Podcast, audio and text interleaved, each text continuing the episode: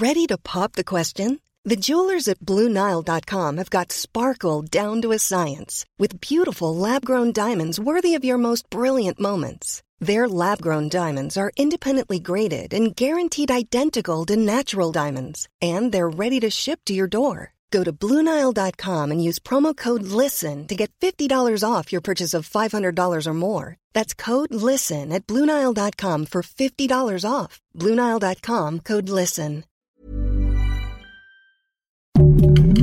Heraldo Podcast, un lugar para tus oídos. Que nadie nos olvide, feminicidio de Alejandra Calvo Almonte, Ixtapaluca, Estado de México, 16 de abril del 2020. A Ale la mataron a sangre fría. 2 sujetos en una motocicleta le dispararon a quemarropa. Un tiro en la frente y el otro en el tórax. Pasó media hora tendida en la calle antes de que llegaran los servicios de auxilio. Fue trasladada al hospital, pero no había nada que hacer. Ya estaba muerta. Todo pasó el 16 de abril del 2020. La pandemia por COVID-19 comenzaba a cobrar sus primeras víctimas en México. El confinamiento y la suspensión de algunas labores formaban parte de la emergencia que el gobierno levantaba frente al virus. Alejandra Calvo trabajaba como mesera de un restaurante-bar en la alcaldía Cuauhtémoc, una de las primeras actividades que se suspendieron por la contingencia sanitaria. Esos días los aprovechaba para estar en casa, para disfrutar a su familia y poder atender a su hija Nelly, de entonces 2 años. La pequeña es especial, cuenta su abuela, por lo que requiere de 2 terapias semanales, mismas que tanto la señora Tere como Ale tomaban con ella. Teresa Almonte es la madre que busca justicia por su hija de 20 años, a la que vio salir de su casa a las 5 de la tarde del 16 de abril y volvió a ver tirada en un hospital con el ojo morado, un tubo en la boca y con su amiga a un lado en el piso, llorando. Llegué al hospital y entré y pues no, ya cuando entré ya, pues mi hija ya había fallecido. Falleció en la ambulancia. Entonces ya en ese momento pues yo la verdad es que no supe nada, no hice nada, o sea, me dediqué a hacer lo de mi hija y todavía cuando yo entré al hospital yo le vi su ojo morado y tenía como un tubo en la boca, pero nadie me decía nada y yo vi a esta muchacha, su amiga, que estaba en el piso llorando y llegó y mojó a mi hija y le digo, mamacita, ¿qué pasó? Y nadie me decía nada hasta que se acercó un enfermero y dice, familiares de la Oxisa. Y me quedé yo así, le digo, ¿cuál Oxisa? Y se queda y se jalan al enfermero y pues yo me metí y pues yo sangoloteando a mi hija, ¿no? O sea, mamacita, levántate, ¿qué pasó?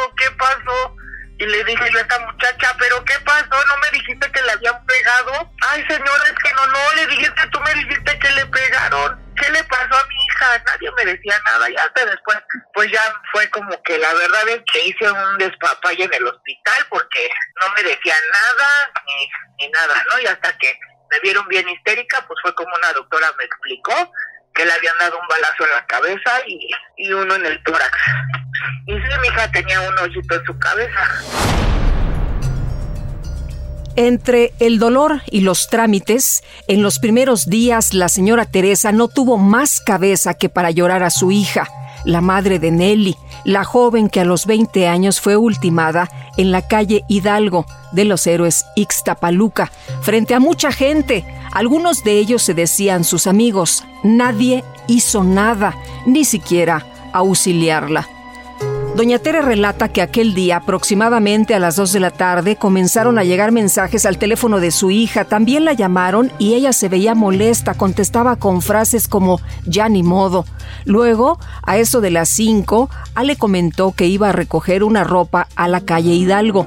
Aunque a la señora Tere no le encantaba la idea, lo entendió, pues su hija también era comerciante, vendía tenis o ropa, siempre buscaba una forma de ganar dinero, de mantenerse activa y así poder darle lo mejor a Nelly y a su madre.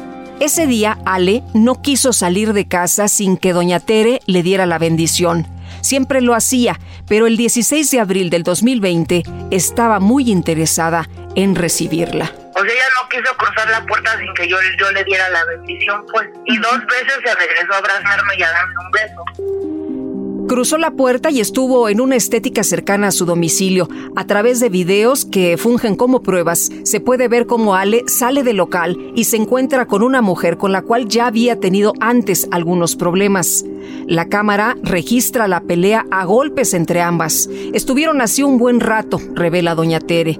Los testigos de la escena fueron la mujer encargada de la estética y otro sujeto. Ellos vieron todo, pero solo se quedaron parados. Al finalizar el pleito, Ale comenzó a caminar por la acera con el celular en la mano.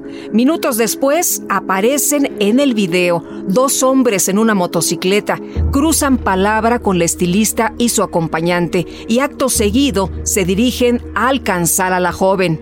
Intercambiaron algunas palabras con ella, por lo que la madre intuye que se conocían. De pronto, el que venía atrás en la moto sacó una pistola y le disparó a la joven de 20 años y una vez en el suelo la remató con un balazo en el tórax.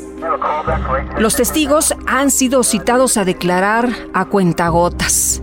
La mujer de la estética dice no saber nada e incluso se niega a haber conocido a Ale, aunque en los videos se puede ver que ella sale con la bolsa de la joven en la mano. En cuanto al hombre que la acompañaba, jamás le mandaron un citatorio a pesar de estar plenamente identificado. Ellos vieron todo. Estoy bien segura que ellos conocen bien a la persona que le disparó a mi hija. Hablaron con ellos antes de que la mataran y después de que la mataron. Además, el video también registra el momento en el que la mujer con la que Alejandra se agarró a golpes se va de la escena del crimen a bordo de una camioneta junto a su padre. Esto unos 5 minutos después del feminicidio. Tampoco han sido citados a declarar. Las investigaciones se han desvirtuado. A pesar de que las respuestas están en el video, las autoridades se han encargado de revictimizar a la joven de 20 años y no se han enfocado en citar a los testigos o hallar a los feminicidas que aparecen grabados. La señora Tere se mantiene en la lucha para buscar justicia por su hija y poder darle a su nieta de ahora 3 años la certeza de que la muerte de su madre no quede impune. Ahora lo único que le queda es la voz de Ale en un audio en el que decía que ya iba para su casa a reunirse con ellas. Ahorita voy para allá.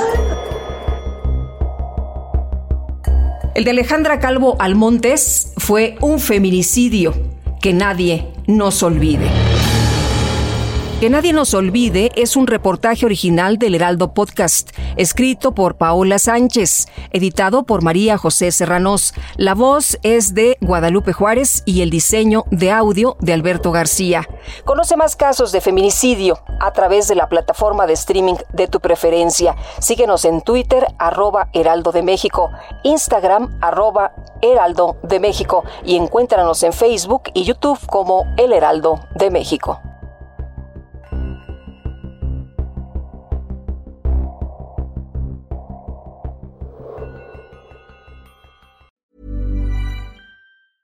Selling a little or a lot? Shopify helps you do your thing however you cha-ching. Shopify is the global commerce platform that helps you sell at every stage of your business. From the launch your online shop stage to the first real-life store stage. All the way to the did we just hit a million orders stage. Shopify is there to help you grow. Shopify helps you turn browsers into buyers with the internet's best converting checkout. 36% better on average compared to other leading commerce platforms. Because businesses that grow, grow with Shopify. Get a $1 per month trial period at shopify.com/work. Shopify.com/work.